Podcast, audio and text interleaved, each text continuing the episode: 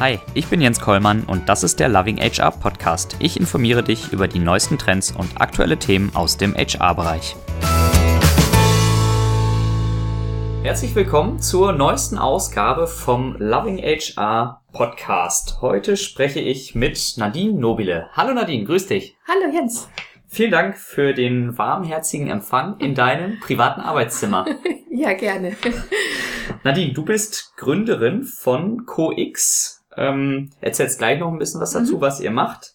Bekennende New Work-Enthusiastin äh, und unterstützt Menschen in Unternehmen als Prozessbegleiterin und Coach in Veränderungsprozessen. Ja. Dazu bist du Vorstand der Augenhöhe Community und äh, warst zuvor auch lange Zeit in einer deutschlandweiten Stiftung tätig. Mhm. Äh, du hast äh, 2017 das Netzwerk New Work Women initiiert ja. und bist momentan auch äh, Co-Autorin für ein Buch zum Thema New Pay. Genau. Also wenig Langeweile in deinem Leben.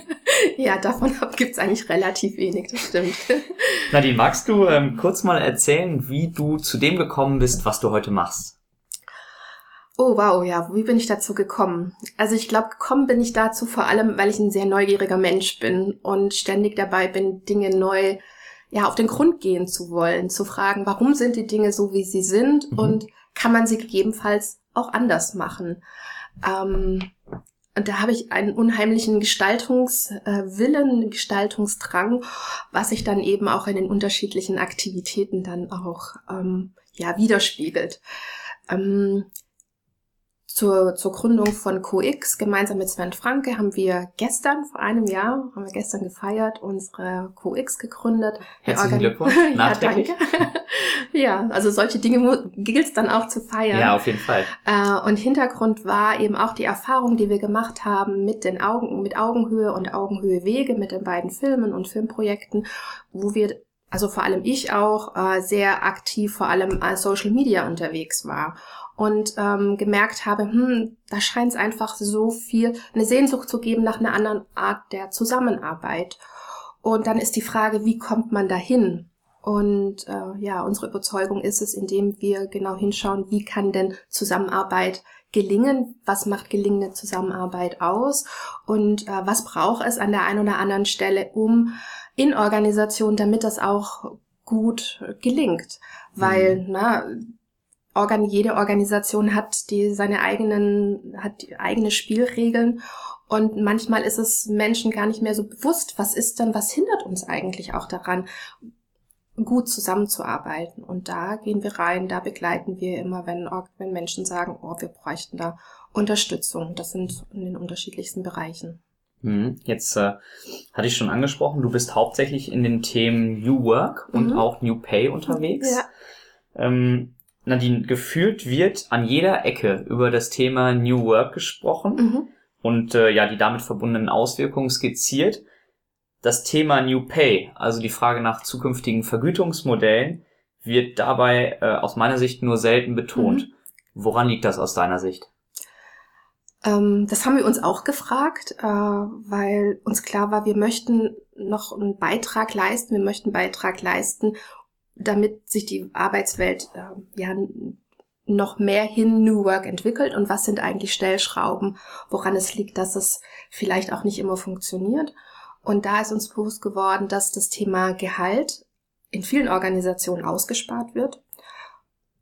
Wahrscheinlich, und das ist zumindest unsere Mutmaßung auch aus dem Denken heraus, na, über Geld spricht man nicht. Das ist doch auch in unserer Kultur sehr verankert. Mhm. Und nicht nur dort, auch in einigen äh, Unternehmen ist es auch im Arbeitsvertrag verankert und mhm, festgeschrieben, ja. äh, dass nicht über Gehalt gesprochen werden darf, was natürlich trotzdem in irgendeiner Form immer äh, ja, stattfindet. Ja. Und allein durch solche äh, Verbote, ja, fühlen sich sicherlich Menschen eben auch äh, nicht gerade ähm, äh, ermutigt, äh, sich über das Thema Gehalt ähm, und vor allem das, Ge das Gehalt, Gehaltsmodell als Ganzes äh, auseinanderzusetzen. Was es aber aus unserer Sicht braucht, weil wenn wir neue Regeln der Zusammenarbeit definieren, mhm. dann müssen wir doch auch schauen, was wird denn in der Organisation belohnt? Was wird bestätigt? Was wird aber eben auch sanktioniert?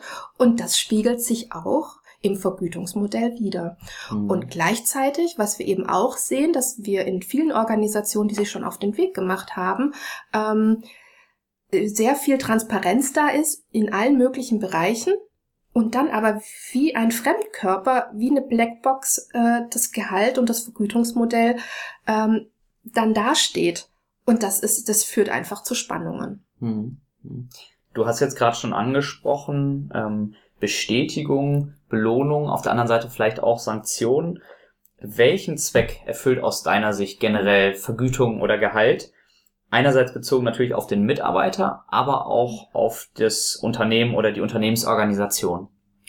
Bezogen auf die Organisation, und ich glaube, betriebswirtschaftlich ist das immer recht einfach, ne, zu sagen, mit Gehalt vergüten wir äh, ne, Arbeit, Arbeitgeber, Arbeitnehmermarkt, wir schauen, ne, was können wir uns leisten, welche Fachkräfte können wir uns leisten und sagen dann, na, das sind unsere Ressourcen und dafür der, der, der oder die Mitarbeiter als Ressource und dafür müssen wir einen gewissen Preis bezahlen für unterschiedliche Tätigkeiten. Ähm, und so scheint es vielleicht auch auf den ersten Blick zu sein, ne? dass die Organisation sagt, ich brauche einen neuen Controller. Was, äh, was kostet denn ein, ein, eine Controllerin, ein Controller auf dem, auf dem Markt? Und sagt dann, so schreiben wir aus. Und dann schaut man, okay, die Person bekommt Betrag X. Mhm. In der Realität sieht es ja oft dann aber auch ganz anders aus. Ne? Eine Organisation äh, hat gewisse Spielregeln, die auch, die schon an, äh, anzeigen, was ist in uns eigentlich, was ist uns als Organisation die Funktion, der Aufgabenbereich des Controllings wert? Ist es uns viel wert oder ist es uns vielleicht weniger wert? Mhm. Und demnach werden dann auch äh, ja die das, was man bereit ist zu zahlen, ähm, mit definiert. Also damit geht auch eine Bedeutung einher, die man einer gewissen Rolle beimisst. Mhm. Und diese Prozesse sind aus unserer Sicht aber weniger, weniger bewusst in der Entscheidungsfindung, mhm. äh, sondern sind systemimmanent. Und deswegen ist es eben auf der einen Seite, ja, ich kaufe mir eine Arbeitskraft ein über Gehalt und gleichzeitig transportiere ich aber über die Vergütung auch die Bedeutsamkeit einer Rolle für die Organisation. Mhm. Das sieht man aus unserer Sicht oder sieht man auch da, was wird auch outgesourced? Also was trennt man auch von der Organisation? Beispielsweise Reinigungskräfte ist ja so ein typischer Bereich, mhm. der äh, abgegeben wird oder auch in Organisationen ähm, äh, der die Mitarbeiter am Empfang ne, wird eine Wach- und Schließgesellschaft äh, beschäftigt. Mhm. Und das finden, also das finde ich immer wieder spannend, wenn man in Organisationen reinkommt, äh, zu sehen, aha, äh, was ist, was ist der Organisation auch schon die Begrüßung der Menschen in der Organisation mhm. wert? Äh, gibt man das weg, sourst man das aus oder äh, setzt man dafür Menschen ein, die zu, die zur Organisation gehören und vergütet es auch entsprechend. Mhm. Und auf der anderen Seite hinsichtlich Mitarbeiter gedacht? Auf Seite der Mitarbeiter da wird es, wird es doch noch ein bisschen komplexer. Äh, auch da ist natürlich immer die Frage, naja, was kann ich mit meinem, mit meiner Rolle, was kann ich mit meiner Aufgabe, welchen Marktpreis kann ich damit erzielen? Es dient dann eben auch für, für den Lebensunterhalt und soll den Lebensunterhalt ermöglichen und vielleicht auch noch ein paar Sachen daneben, äh, neben dem, was notwendig ist. Und gleichzeitig ist es eben auch ein ganz großes oder bedeutsames Instrument für, für das Thema Wertschätzung. Auch da wahrzunehmen, was ist meine Organisation, meine Aufgabe wert. Was immer wieder dann interessant wird, äh, wenn, äh, oder was wir immer wieder erkennen, ist, dass sich beispielsweise Konflikte ums Gehalt in Organisationen am Ende gar nicht, dass es um die Bezahlung geht, sondern dass es sich nur dort manifestiert, weil, es, weil sich Menschen entweder nicht äh, wertgeschätzt sehen mhm. oder weil irgendwas an der Arbeit oder in der, in der Zusammenarbeit ähm, so belastend ist, dass, dass es eigentlich ein Schmerzensgeld und top noch bräuchte, um das wiederum mhm. zu kompensieren.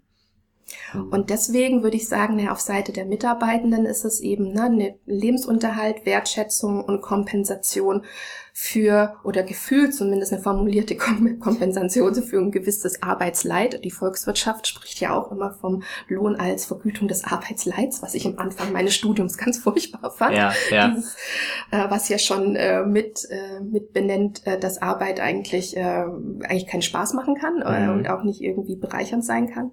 Mhm. Ja, und genau.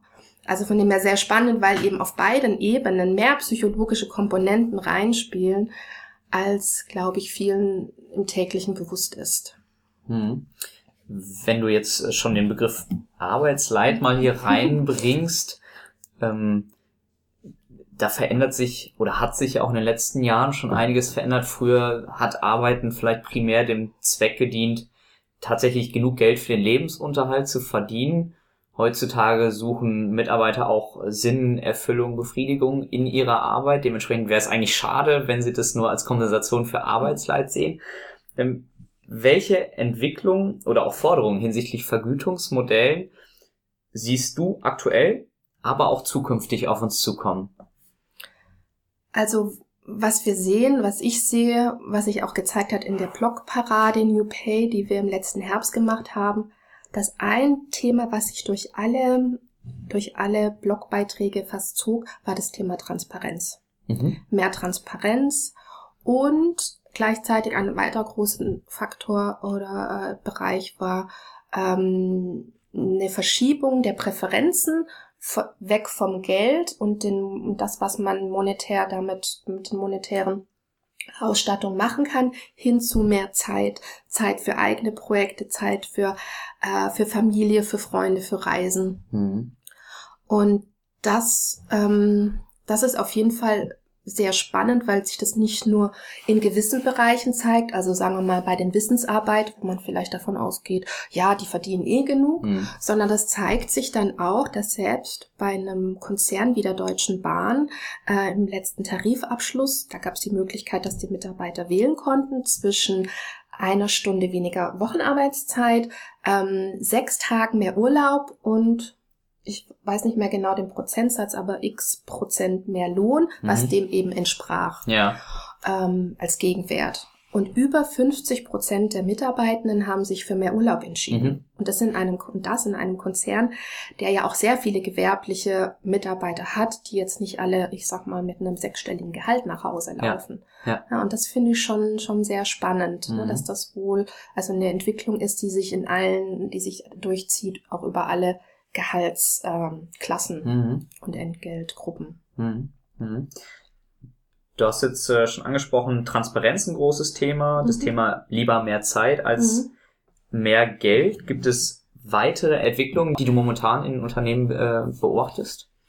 Also was sich auch gezeigt hat und was sich was sich auch immer wieder ähm, oder was an uns herangetragen wird, ist auch eben der Umgang mit Boni. Äh, wir haben jetzt ganz aktuell auch wieder die Diskussion um Boni der Deutschen Bank, mhm. äh, wo mehr äh, Boni ausbezahlt werden als Dividenden. Mhm. Also ich glaube, 50 hm? Mitarbeiter der Deutschen Bank verdienen sogar mehr als der Chef der Deutschen Bank. Mhm. Genau. Also das ist irgendwie über zwei Milliarden Boni. Naja, gut. Also das ist ja. eine Entwicklung und mhm. oder man, das, das, das ist das ist noch irgendwie in dieser Branche wohl ähm, State of the Art und gleichzeitig sieht man, was es für Diskussionen, öffentliche Diskussionen dazu gibt. Und gleichzeitig gibt es ja auch große Organisationen, also beispielsweise Bosch, die von individuellen Boni ganz abgekommen sind mhm. und die sagen, nein, äh, wir wollen, wir wollen nicht äh, mehr individuell, das, nur das Individuelle so in den Mittelpunkt stellen, mhm. weil diese Interaktionen heute der Mitarbeitenden untereinander für die Wertschöpfung ja gar nicht so klar abgetrennt werden kann, wie man das aus meiner Sicht äh, noch in den 90ern oder auch 2000er Jahre gedacht hat. Ähm, und das finde ich schon spannend, dass es nicht nur im Kleinen, sondern auch im Großen ähm, Organisationen gibt, die sagen, nein, wir vergüten und wir belohnen den Gesamterfolg ähm, und verteilen das dann auf die Mitarbeitenden und eben nicht der Fokus auf die individuelle Leistung. Weil aus meiner Sicht eben ja auch, also wer sich mal ein bisschen mit Anreizsystemen beschäftigt hat, in der Mikroökonomik, ist klar, ne, wenn ich sehe, ich kann jetzt meinen eigenen Nutzen maximieren, werde ich sehr viel dafür tun, meinen mhm. Nutzen zu maximieren. Mhm. Und dann ist aber eben die Frage, und dient das wirklich dem Gesamtergebnis. Ja. Ne? Ich werde praktisch über dann bestimmte Kennzahlen regelrecht dazu getrieben, äh, dann mich vielleicht auch mal so zu verhalten, was äh, nicht im Interesse der eigenen Organisation, weil es aber eben auf meine, auf meine persönlichen ähm, ich sag mal, Kennzahl gut einzahlt. Mhm. Und das ist, ähm, das ist schon, äh, also über die Entwicklung freue ich mich schon sehr. Und mhm. das, äh, wir hatten auch einen Blogbeitrag, da war ein Unternehmer dabei, der berichtete, er hat zwölf Jahre lang versucht, sein Bonussystem in der Organisation zu perfektionieren, mhm. mit dem Ergebnis nach der zwölften Runde, dass er gesagt hat, er schafft's jetzt ganz ab. Mhm. mhm. Also eben dieses ist wie so eine, erscheint mir oft wie so eine Suche nach dem heiligen Gral des perfekten ähm, Bonussystem, ähm, was immer komplizierter, immer ausgefeilter wird, damit aber auch unnachvollziehbarer, komplexer und, äh, und am Ende weiß man gar nicht, was man eigentlich noch mit diesem Bonussystem an Verhalten ähm, befördert ne? und mhm. ähm, belohnt oder auch bestraft. Mhm. mhm. Ähm, dazu vielleicht ein kurzer Einwurf. Wir haben mhm. vor kurzem mit dem äh, Professor Dr. Olesch gesprochen von mhm. Phoenix Contact und äh, der sagte, dass ein Drittel der variablen Vergütung bei Phoenix Contact abhängig ist von der Mitarbeiterzufriedenheit, also von mhm. den Ergebnissen der äh, Mitarbeiterbefragung und dann immer bezogen auf den Bereich der jeweiligen mhm. Führungskraft. Das fand ich ganz spannend. Mhm. Ja, das, dann ist es aber auch wieder, ich sag mal, da ist ja die Frage, naja, wie, wie, wie auch da sind die Wechselwirkungen für Zufriedenheit in meiner eigenen Organisation. Die hängt nicht nur von meiner eigenen Führungskraft ab. Das mhm. hängt auch davon ab, kriege ich denn eigentlich für meine Arbeit die Dinge von, ich sag mal, der äh, des Teams, die ähm, die, die mir zuarbeiten, kriege ich die Dinge denn geliefert? Kann ich denn gut arbeiten? Mhm. Und das ist nur ein Aspekt, äh, ist dann die die Führungskraft, sondern eben auch die Einbindung in und die und äh, die äh, die Wertschöpfungskette innerhalb der Organisation. Mhm. Und was und dann ist noch die Frage und wie viel hat dann vielleicht auch noch äh, der äh, der der Vorstandsvorsitzende oder dann äh, das C-Level dann auch ja. noch an an Beitrag. Mhm. Also auch da ne, nur zu sagen, es ist immer nur die Führungskraft, hm, finde ich auch, äh, finde ich zum Teil auch äh, schon wieder finde ich zu begrenzt. Das war die Bahn. ähm, ein anderes Thema, was auch nach wie vor schon lange mittlerweile wieder besonders stark und auch kontrovers diskutiert wird, ist das Thema Gender Pay Gap. Mhm. Ja, mal ganz dumm gefragt, wieso existiert der eigentlich? Und wie schaffen wir es auch, den mal irgendwann aus der Welt zu räumen? Wieso existiert der? Ja, das ist eine gute Frage. Also auch da gibt's, glaube ich, wieder sehr viele unterschiedliche äh, Begründungen. Es wird auch beim Gender Pay Gap, der, der liegt ja im Moment bei, wird auf 21 Prozent benannt. Mhm. Da müssen wir aber auch nochmal sagen, 21 Prozent von was. Also da nimmt man den Män das männliche Gehalt, mhm. Durchschnittsgehalt und rechnet zurück, ähm, was verdienen Frauen im Schnitt. Wenn man das jetzt auch mal die Frau, also mhm. den Frauenbetrag als Basis nehmen würde, ne, den Stundenlohn, dann mhm. ist der Gap schon größer. Nämlich, ja. ich glaube, bei, liegt dann bei knapp 30 Prozent. Also da ist ja auch, auch schon wieder die Frage, ne, aus welcher Perspektive schaut man da Sehr drauf? spannend, dass ja aus der Perspektive des männlichen Durchschnittsgehalts äh, ja. berechnet wird. Hm? Ja, na, es ist auch ist immer, und ich sag mal, wer bisschen Mathematik äh, firm ist, äh, der weiß eben, ne, es ist immer auch da eine Frage der Perspektive. Mhm. Und was wird als Basis gesetzt? Ja, und dass der männliche, aber vielleicht ist es auch konsequent, das äh, als mm, vom, vom Mann her äh, oder vom männlichen Durchschnittsgehalt zu rechnen, weil weil, weil unser Wirtschaftssystem ist ein männlich geprägtes äh, System, was eben auch viele Dinge belohnt, die eher männlich, ähm, vielleicht auch eher von Männern äh, gemacht werden. Ähm, spannend finde ich zum Beispiel äh, der Vergleich zwischen wenn man sich die Tätigkeiten anschaut, einer Pflegekraft mhm. mit der eines Bauarbeiters vergleicht. Wenn man schaut, eine körperliche Belastung bei einem, bei jemand, der pflegt, der Menschen, der mehrere Menschen tagtäglich in unterschiedlichen Situationen heben äh, oder auch tragen vielleicht nicht, aber heben und äh, um, ähm, wie sagt man da, ähm, umbetten muss und vergleicht das mal, was ist auch die körperliche Belastung auf dem Bau, mhm. dann sind wir da vielleicht auf einer ähnlichen, auf einem ähnlichen äh, Level. Mhm. Äh, wenn man aber noch die psychische Belastung hinzunimmt, dann ist die Frage, naja, wo sind jetzt eigentlich höhere psychische Belastungen? Äh, wenn man auf das Gehalt schaut, sind die sehr unterschiedlich. Ne? Eine Pflegekraft, die eher von Frauen gemacht wird, wird sehr viel weniger äh, vergütet als beispielsweise ein Bauarbeiter oder auch ein Industriearbeiter. Also ich glaube, bei Industriearbeitern habe ich es mal, hab mal ausgerechnet bzw. recherchiert, da war die Lohndifferenz 800 Euro eines durchschnittlichen Industriearbeiters zu, einem, zu einer Pflegekraft. Mhm. Und da ist ja die Frage, wieso werden Tätigkeiten, ähm, äh, die jetzt in diesem ganzen sozialen Bereich sind, wieso sind die uns so viel weniger wert? Und es gibt eben Theorien darüber, dass ähm, Tätigkeiten, die eher aus, also die man, die man auch in der Familie macht, ne, die Frauen auch in Familie machen, mhm. eben schon per se eben niedriger bewertet werden wie Dinge, die außerhalb, immer außerhalb der, äh, des eigenen Umfeldes, äh, persönlichen Umfeldes gemacht werden, wie jetzt ein Industriearbeiter oder eben auch ähm, äh, oder Bauarbeiter. Mhm. Und ähm, und deswegen wird ja immer viel diskutiert, dann heißt es, na ja, das sind ja ganz unterschiedliche Jobs, ne, das kann man doch nicht vergleichen. Ja, im sozialen Bereich ist es eben so, dass da weniger verdient wird. Ja, aber wieso? Also wieso ist es uns als Gesellschaft weniger wert, äh, diese Arbeit, als die mit einer, äh, einer, einer in der Industrie oder im Handwerk? Mhm. Ja, und das ist ein Teil glaube ich, eben der, der Geschichte, warum es unterschiedliche ähm, Bewertungen gibt, ne, dass Frauen eher ne, in den sozialen Bereichen tätig sind. Mhm. Und dann gibt es eben aber auch selbst in Organisationen, ähm, BBC war jetzt kürzlich ein schönes Beispiel, ähm, die haben, da gibt es Transparenzregeln. Über die Transparenzregeln haben Mitarbeiterinnen festgestellt, dass sie auch selbst in Führungspositionen sehr, sehr viel weniger verdienen als ihre männlichen Kollegen. Genau, das wäre der zweite genau. Aspekt. Der erste wirklich Vergleich von, was weiß ich, Baubranche, ja. sozialer Bereich, aber jetzt auch in Jobs, genau. in denen tendenziell die gleichen Aufgaben oder ja. Rollen oder Positionen besetzt werden, dort ja auch ein Gap.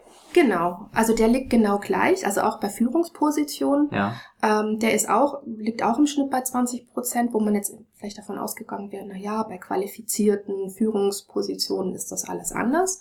Nein, ist es nicht. Und das hat sicherlich auch was damit zu tun. Es gibt einen sogenannten, das nennt sich Gender Bias, also so eine geschlechtsspezifische Vorurteile, die Menschen in sich tragen, Männer wie Frauen. Mhm.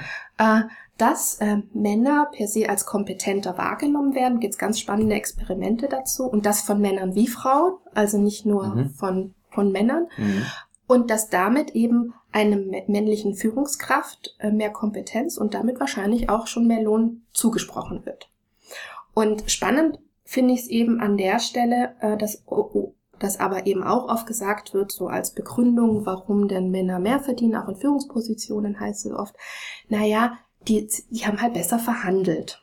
Mhm. Und so habe ich selber auch lange gedacht, na, das sind halt die besseren Verhandler. Und was da ja praktisch mitschwingt ist, na, dann sind die Frauen doch selber schuld. Hätten sie besser verhandelt, würden sie genau das Gleiche verdienen. Und da habe ich mir echt nochmal noch mal intensiv darüber Gedanken gemacht. Und mittlerweile glaube ich, das ist einfach nur ein Märchen. Ein Märchen, um zu rechtfertigen, warum Männer in Organisationen mehr verdienen als Frauen. Weil wer an der Stelle hat denn eigentlich die Verantwortung bei der Einstellung und bei der Vergabe oder, oder dem Abzeichnen von Gehaltswünschen? Das ist die Organisation. Und die Organisation entscheidet sich, dafür, Männer besser zu bezahlen als Frauen. Und das tun sie auch wieder, weil sie nach bestimmten Spielregeln ticken, die ihnen vielleicht an der einen oder anderen Stelle gar nicht bewusst ist. Weil wer hat denn die meisten Informationen über eine Stelle und was die Stelle wert ist, vermeintlich? Das ist, ne, das sind die, die das tagtäglich machen. Damit tragen die aber auch die Verantwortung. Und wenn es heißt, na, Männer sind besseren Verhandler, wieso wird dieser Fakt nicht antizipiert? Wenn ich doch weiß, mein Gegenüber ist einfach ein harter Hund und kann gut verhandeln, dann ist doch die Frage, ja, ich kann das doch, kann doch, kann das doch ähm, vorwegnehmen, dass das so ist und trotzdem sagen wir, du bist ein toller Verhandler, aber das funktioniert bei uns nicht, weil bei uns, ne, wir haben dieses Gehalt auf dieser Stelle und das sind die Entwicklungsmöglichkeiten oder das ist das und entweder du bist bereit für dieses Gehalt äh, bei uns einzusteigen oder dann bist du nicht der Richtige für uns. Mhm. Mhm. Und das ist eben auch so mal zu hinterfragen, diese, diese, diese, diese Erklärungen, die so auf der Hand liegen, ja, ist der bessere Verhandler, mal zu hinterfragen, ja, ist das denn wirklich der Grund oder wer trägt denn da wirklich die Entscheidung? Und das ist, und da frage ich mich eben manchmal schon, ne, warum Organisationen das eben nicht antizipieren, dass das so vermeintlich ja ein Naturgesetz zu sein scheint, dass Männer die besseren Verhandler sind. Mhm. Mhm. Glaubst du, dass mehr Gehaltstransparenz, du hast es schon mhm. angesprochen, auch ein sehr relevantes Thema aktuell, ja. zu mehr Gerechtigkeit führen würde? Also die Frage ist ja immer, was ist gerecht?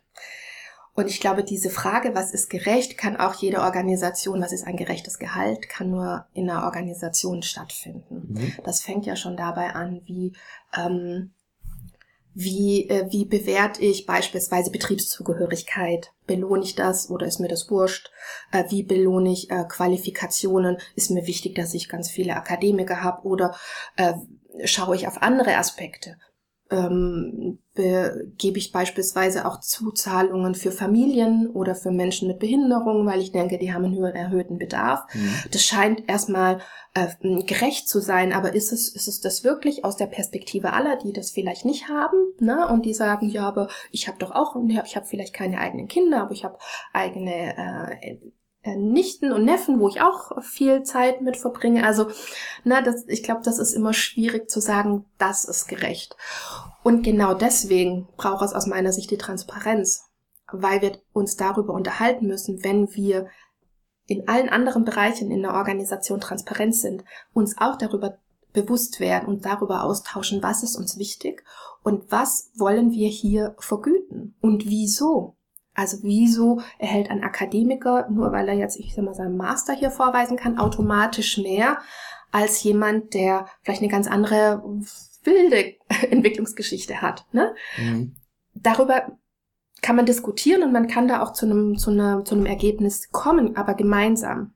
Mhm. Und das finde ich dann gerecht wenn jeder die Möglichkeit hat, sich da auch mit einzubringen, ähm, jeder auch weiß, wie sich dann das Gehalt zusammensetzt, beziehungsweise wenn ich eine Gehaltsformel habe, was sind denn die Hintergründe? Und dann also für warum wurde das so ausgewählt äh, und, und so entschieden? Und dann kann ich für mich entscheiden, ist das stimmig für mich? Und ist das dann auch die richtige Organisation für mich. Und das wäre mhm. für mich dann, ist dann für mich da auch der Mehrwert ähm, von Transparenz im, für, in Bezug auf das Vergütungsmodell. Und dann eben auch, aber auch zu sagen, naja, und unser Gehaltsgefüge ist dann das. Es muss dann eben auch konsistent sein. Mhm. Weil, ne, das ist Ausnahmen, heißt ja immer so schön, Ausnahmen bestätigen die Regel, aber gerade beim Gehalt, finde ich, dürfen auch die, die Ausnahmen transparent sein mhm. um eben auch aufzuzeigen, und wofür haben wir das getan? Nicht um einfach mal hier so mit dem Geld herumzuwerfen, sondern zu sagen, okay, ist eine bewusste Entscheidung, vielleicht für eine gewisse Personengruppe eine Ausnahme zu machen, aus den und den Gründen. Also es gibt zum Beispiel eine Organisation in Berlin, da stellt das Team, ist eine IT-Organisation, äh, IT ähm, ähm, die, da stellt das Team selbst ein Mhm. Also ne, die, die benennen ihren Bedarf, machen dann das ganze Prozedere und die haben beispielsweise festgestellt, dass sie gewisse Kompetenzen auf dem Markt zu einem nur bekommen, wenn sie sehr viel mehr bezahlen als das, was die anderen in der Organisation, in der Organisation schon äh, bekommen. Mhm. Und das war dann aber eine bewusste Entscheidung zu sagen, wir brauchen aber diese Kompetenzen und wenn wir diese Kompetenzen wollen, dann müssen wir hier mal von unserer Regel abweichen. Aber das ist dann wiederum transparent und damit auch wieder nachvollziehbar. Mhm. Mhm. Und ähm, das ist, das ist, glaube ich, für, mit der Punkt, ne, diese, das Transparenz zu einer Nachvollziehbarkeit und zu einem Austausch darüber, was der Organisation wichtig ist und bedeutsam ist, eben zu kommen. Mhm. Äh, jetzt hast du das Beispiel gerade genannt von der IT-Organisation ähm, für das Beispiel Transparenz. Du hattest auch schon die Deutsche Bahn mhm. erwähnt, äh, vor dem Hintergrund mehr Zeit mhm. und gleich viel Geld wie vorher. Ähm, wie könnten aus deiner Sicht gerechtere Gehaltsstrukturen aussehen und auch neue Modelle der Vergütung? Was hast du im Rahmen deiner Arbeit da kennengelernt? Also auch da gibt's gibt's ein sehr sehr also glaube ich sieht man eben auch an der Breite, wie unterschiedlich also dann Organisationen ticken.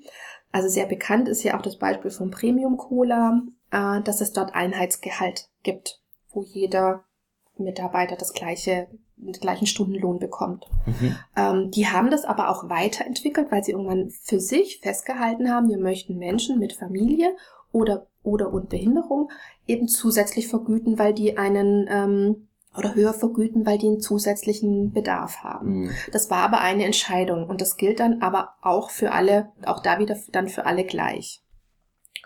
Das finde ich sehr spannend, über das, über das Thema Einheitsgehalt zu gehen, weil eben da die Argumentation ist, alles, was in der Organisation ähm, stattfindet an Wertschöpfung, ist notwendig für die gesamte Wertschöpfungskette und wir möchten die einzelnen Bereiche nicht anders oder bewerten, gegeneinander aufwiegen, sondern es braucht alles und deshalb bezahlen wir auch alles gleich. Mhm. Ist eine Herangehensweise. Mhm. Ähm, dann gibt es ein Unternehmen, die sitzen nicht weit weg von hier in Hannover. V&S ist eine Maschinenbauberatung. Die haben schon, also ich glaube bestimmt schon seit sechs oder sieben Jahren, ähm, selbstgewählte Gehälter. Da kann jeder Mitarbeiter, jede Mitarbeiterin selbst das Gehalt bestimmen. Mhm. Gleichzeitig ist Voraussetzung, dass sie sich mit drei, dass die Person sich mit drei Menschen ausgetauscht hat aus der Organisation über den eigenen Gehaltswunsch. Und man muss das natürlich auch, ne, schreibt sich da nicht selber einen Plankoscheck, mhm. sondern kommuniziert das dann auch, äh, was man ähm, in der Organisation verdienen möchte. Mhm. Da kommt natürlich auch, ne, da, da, da kommt jetzt ganz andere Spielregeln rein, ne, zu sagen, okay, jeder weiß von sich am besten, welche Leistung er bringt, ne, hat für sich die meisten Kenntnisse über das, was er tagtäglich tut. Also ist die Person, die, die eigentlich die richtige äh, zu bestimmen, was das wert ist. Die haben natürlich auch die Zahlen der Organisation, ne, was kommt bei uns rein, was geht bei uns raus. Weil ansonsten, ich muss das ja auch in ein Verhältnis setzen. Mhm. Äh, und erst dann weiß ich ja auch, was bringe ich denn meiner Organisation. Das ist jetzt bei Beratungen auch relativ, noch relativ auch einfach, weil ich auch weiß, okay, äh, mein Tagessatz lautet X und äh, die Gesamtkosten der Organisation sind Y. Ähm, so, was, was, was ist da realistisch in meinem, für mein Gehalt. Und gleichzeitig kommt eben aber trotzdem noch so der soziale Aspekt, eben, ich sage jetzt ist nicht unbedingt sozialen Druck nehmen, aber eine soziale Rechtfertigung im, mhm. im eigenen Bezugssystem. Mhm. Was ja dann auch wieder regulierend wirkt. Genau, das finde ich auch ein spannendes Modell. Es gibt auch ähm, Unternehmen, die das schon ausprobiert haben, davon wieder weggegangen sind. Mhm. Und da sieht man dann schon wieder, naja, was für die eine Organisation passt, muss es eben für die andere nicht sein. Ja. Und ich weiß zum Beispiel, wir wissen von der Ministry Group, ähm, ein Kommunikations-, ein Zusammenschluss von einer Kommunikationsagentur in Hamburg, die haben ähm, ein, eine Gehaltsformel, eine Gehaltsformel entwickelt, aus der ersichtlich ist, da wird zum Beispiel die, die Zugehörigkeit wird, äh, wird vergütet, aber eben auch äh, die, die, die Leistung, die über eine Selbsteinschätzung und eine Fremdeinschätzung, welchen Beitrag man für die Organisation bringt. So, ne, das ist dann auch eine Transparenz. Äh, da weiß dann zwar nicht jeder, was der andere verdient, aber jeder weiß, wie sie es zusammensetzt, das jeweilige Gehalt. Mhm. Und das finde ich eben auch sehr spannend. Ja, auf jeden Fall sehr ähm, interessante Modelle. Wie du schon sagtest, muss wahrscheinlich jedes Unternehmen für sich selber sehen. Auch mhm. das erste Beispiel, was du erwähnt hattest, alle verdienen gleich, könnte ich mir auch kritisch vorstellen, hinsichtlich Motivation vielleicht auch des Einzelnen oder so. Ähm, aber wenn sich Unternehmen überhaupt schon anfangen, damit mhm. zu beschäftigen, was mhm. können wir ändern, was können wir vielleicht besser machen, was können wir optimieren, dann ist es ja schon ein Schritt weiter, sage ich mhm. mal. Und das Bewusstsein wenigstens ja. schon da, dass ja. man da auch mal was ändern kann. Okay, Nadine. Und ich glaube vielleicht, um das noch abzuschließen, ich glaube, etwas, was heute funktioniert und ein Gehaltsmodell kann sein, es funktioniert in fünf Jahren nicht mehr, weil sich die Menschen individuell verändert haben, weil sich vielleicht auch die Zusammensetzung verändert hat und weil sich aber vielleicht eben auch das Business und der Markt verändert hat und vielleicht wieder andere äh, Themen äh, bedeutsam werden. Hm. Das heißt, es ist auch ein ja, dynamischer, fortlaufender ja. Prozess, Genau. dem man immer wieder, also das aktuelle Modell muss immer wieder auf den Prüfstand gestellt werden und man muss schauen, wird es den heutigen Anforderungen noch gerecht. Genau. Mhm. Gut, Nadine, lass uns mal zum zweiten Themenschwerpunkt mhm. dieser Folge gehen. Ich hatte es gesagt, du bist ähm, ja Initiatorin des Netzwerks New Work Women. Ja, genau. Was bedeutet New Work Women für dich? Ah, das ist, das ist eine spannende Frage. Also New Work Women also eine New Work Woman ist für mich eine Frau, die die Arbeitswelt gestaltet, die mitmacht und sagt so, ich möchte meine Arbeitsbedingungen, mein Arbeitsumfeld direkt selbst mitgestalten. Und ähm, und so kam es eigentlich, und das ist eben auch, wie es überhaupt auch zu der Gründung kam von diesem, äh, von diesem Netzwerk. Also hätte mich vor einem Jahr jemand gefragt, Nadine, oder gesagt, Nadine, in einem halben Jahr wirst du ein Frauennetzwerk eröffnen, hätte ich gesagt, ja klar, und hätte ihm den Vogel gezeigt. Mhm. Weil ich eigentlich immer davon ausgegangen bin, sowas braucht es eigentlich gar nicht mehr. Wir brauchen keine Frauennetzwerke. Ja, und als ich dann aus meiner Organisation, aus der Stiftung, wo ich zuvor gearbeitet habe, ausstieg und eben angefangen habe, ähm, mehr und mehr äh, für QX dann auch auf Veranstaltungen unterwegs zu sein, habe ich festgestellt, hm, spannend. Auf den Podien und in den Workshops waren fast nur Männer. Und nicht, dass die nicht spannende Sachen zu er erzählen hätten, aber immer nur Blickwinkel von einer Gruppe, ich sag mal, es waren dann auch immer oder sind ja oft Männer so zwischen 45 und äh, Mitte 50, also nur diese Blickwinkel zu bekommen, das ist mir einfach zu wenig, weil ich davon überzeugt bin, dass wir jetzt gerade in einer sehr, sehr wichtigen Umbruchsphase sind und dass es jetzt auch gilt, Dinge äh, zu definieren, auch Spielregeln zu definieren. Wie wollen wir denn in der Zukunft zusammenarbeiten? Also wenn man auch sich mal äh, zum Thema KI, künstliche Intelligenz, ein bisschen beschäftigt, auch da, ne, nach welchen Regeln soll sowas funktionieren und nach welchen Regeln wollen wir über Gehalt sprechen? Und da bin ich einfach davon überzeugt, dass wir ein möglichst breites Spektrum an Blickwinkeln brauchen. Äh, und dann ist für mich die Vielfalt auch eben ne, Männer und Frauen von jung bis alt mit ihren Kompetenzen, Erfahrungen, äh, Bedürfnissen und Denkweisen. Und ich habe eben dann für mich festgestellt, als ich bei diesen Veranstaltungen war und mich fragte, naja, also welche Frau hätte ich denn jetzt eingeladen oder wen hätte ich denn jetzt eingeladen? Da kamen mir auch nur Männer in den Sinn. Und da habe ich gesagt, okay, äh, anscheinend scheint auch mein Blick äh, sehr begrenzt zu sein. Und deswegen dachte ich, naja, ich starte jetzt einfach mal eine Facebook-Gruppe und eine Xing-Gruppe und da sammle ich und teile ich Beiträge von und über Frauen, mhm. um mal diesen, mal diesen Frauen-Gap mal zu füllen. Und das ist total spannend, weil weil ich, weil, weil ich dann festgestellt habe, im Grunde braucht es nur eine Verschiebung der Aufmerksamkeit, um all die vielen spannenden Beiträge von und über Frauen zu finden. Mhm.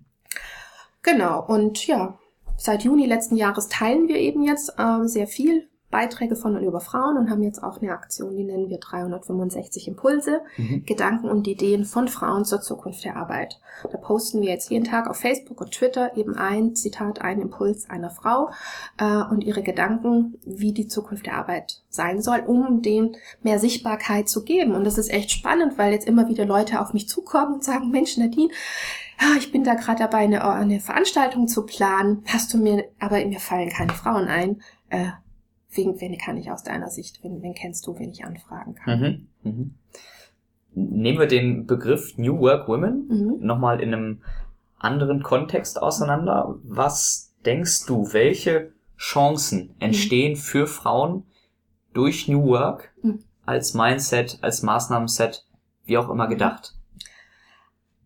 Also ich glaube, dass die Arbeitswelt sehr viel vernetzter ist ähm, als sie das noch vor zehn Jahren war. Und sie wird immer vernetzter werden. Und ich glaube, das sind Kompetenzen, die Frauen können. Dinge miteinander vernetzen, auch ein großes Bild zu sehen, ähm, Tendenzen zu erkennen, ähm, und gleichzeitig aber auch Verantwortung zu übernehmen und auch Konsequenzen abzuschätzen. Welches Verhalten oder welche Konsequenzen hat das Verhalten hier? Und was bräuchte es, um es zu, gut zu machen, ne? um verantwortungsvoll mit Dingen umzugehen. Und das sind, glaube ich, Kompetenzen, die wir brauchen in der neuen Arbeitswelt. Und deshalb möchte ich eben auch genau davon mehr. Und wir brauchen auch gerade in der vernetzten Welt auch das Thema Empathie hat ja nochmal einen ganz anderen Stellenwert, wenn ich viele Dinge auch digital mache. Da fehlen mir ja auf einmal auch Sinneseindrücke, die mir ansonsten helfen, mein Gegenüber auch einzuschätzen. Und da glaube ich schon, dass auch die kommunikativen Fähigkeiten von Frauen und auch die vermittelnden Fähigkeiten von Frauen in diesen komplexen Zusammenhängen mit unterschiedlichen Positionen äh, sehr hilfreich sind. Mhm. Also New Work als Chance für Frauen. Ja. Genauso wie vielleicht auch die Frauenquote. Was ist, mhm. was ist deine Meinung? Frauenquote, ja oder nein? Also seit dem 23. Januar bin ich für eine Frauenquote und das weltweit. 23. Januar, hilf mir auf die Sprünge. Da war das World Economic Forum, äh, unter anderem mal wieder in Davos, ist mhm. der Tag da ja jährlich, äh, über mehrere Tage. Ja. Aber am 23. Januar sah ich mal wieder ein Bild auf Twitter ähm, und da waren 145 Personen, CEOs auch von der ganzen Welt und es gab einen Tweet von meinem Liebling, einem meiner Lieblings-Twitter-Accounts, der heißt Und wie viele Frauen, mhm. der einfach nur aufzeigt auf einem Bild, so viele Frauen, so viele Männer. Äh, und da stand dann 125 Männer und 17 Frauen. Und da habe ich so gedacht, nee, und darauf habe ich einfach keine Lust mehr. Ich möchte, ich möchte, dass Frauen in Führung gehen. Ich möchte, dass Frauen mit regieren und das nicht nur in der Politik, sondern auch in der, ja, in, in der Weltwirtschaft. Ähm, und ich glaube, dass das notwendig ist und wichtig ist, wenn wir die ökologischen Herausforderungen lösen wollen, wenn wir lösen wollen, wie, wie ist es denn, wenn die Prognose eintrifft, dass viele ähm, Menschen freigesetzt werden aufgrund der Digitalisierung der künstlichen Intelligenz. Da möchte ich, dass Frauen auch in Organisationen auf oberster Ebene mitdenken und mitentscheiden.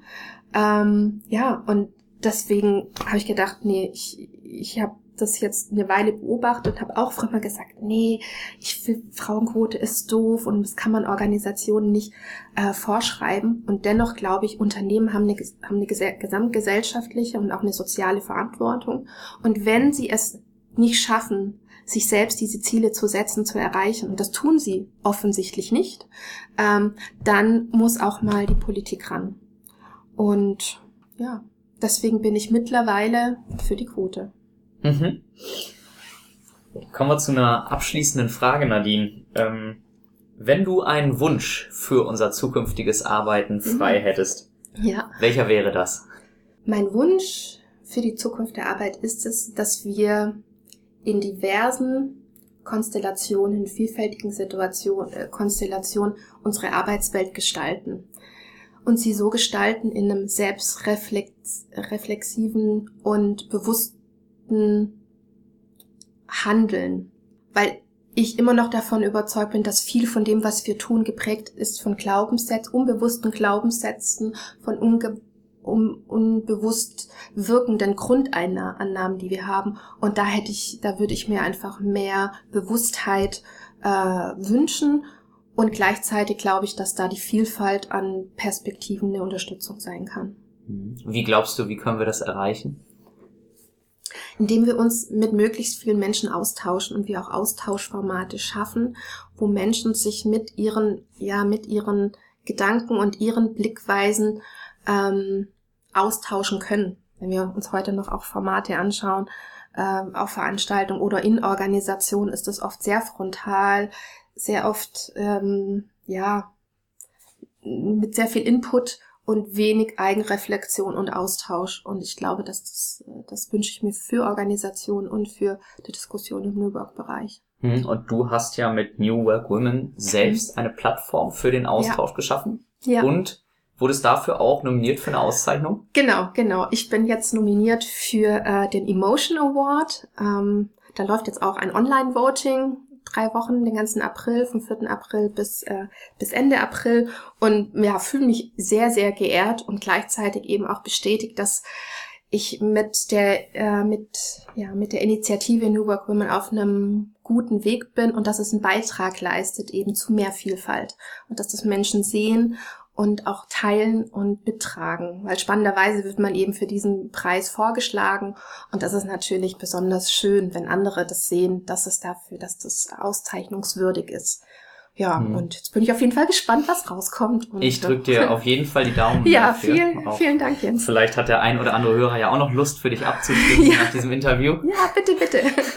ich möchte unbedingt zur Veranstaltung.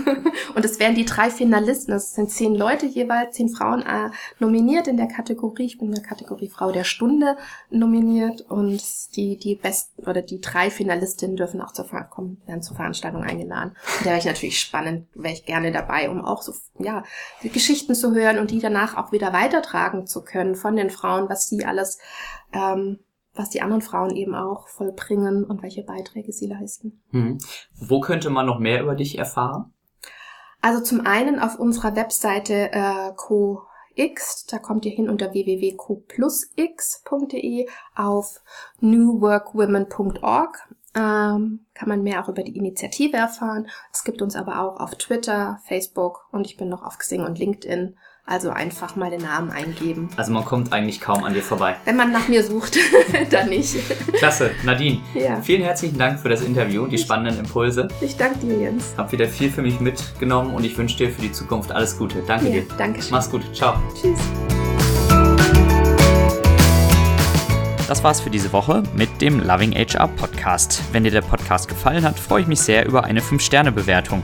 Ich freue mich aber auch ansonsten über Feedback, Kommentare, Fragen und Anregungen. Gerne eine Mail an jens.kollmann at lovinghr.de. Folge mir gerne auf gängigen Social Media Kanälen wie beispielsweise Facebook, Twitter, LinkedIn und Xing. Schau auf meiner Website vorbei unter lovinghr.de oder abonniere meinen Newsletter und WhatsApp Service. Alle Links sind auch nochmal in den Shownotes hinterlegt. Vielen Dank fürs Zuhören und bis zum nächsten Mal beim Loving HR Podcast.